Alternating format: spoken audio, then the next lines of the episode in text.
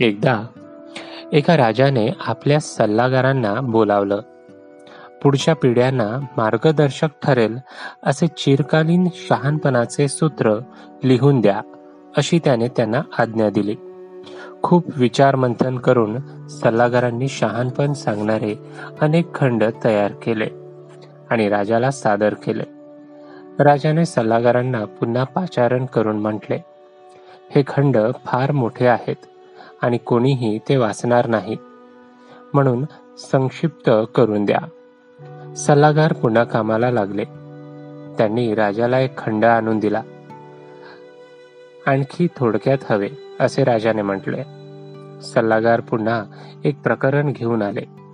नंतर एक पान घेऊन आले. शेवटी त्यांनी एक ओळ लिहून आणेपर्यंत राजा तेच म्हणत राहिला. शेवटी त्या एका ओळीने राजाचे समाधान झाले. पुढच्या पिढीला शहाणपणाचा संदेश म्हणून त्याला जे वाक्य द्यावयास वाटलं ते वाक्य असं होतं. या जगात प्रत्येक गोष्टीची किंमत चुकवावीच लागते.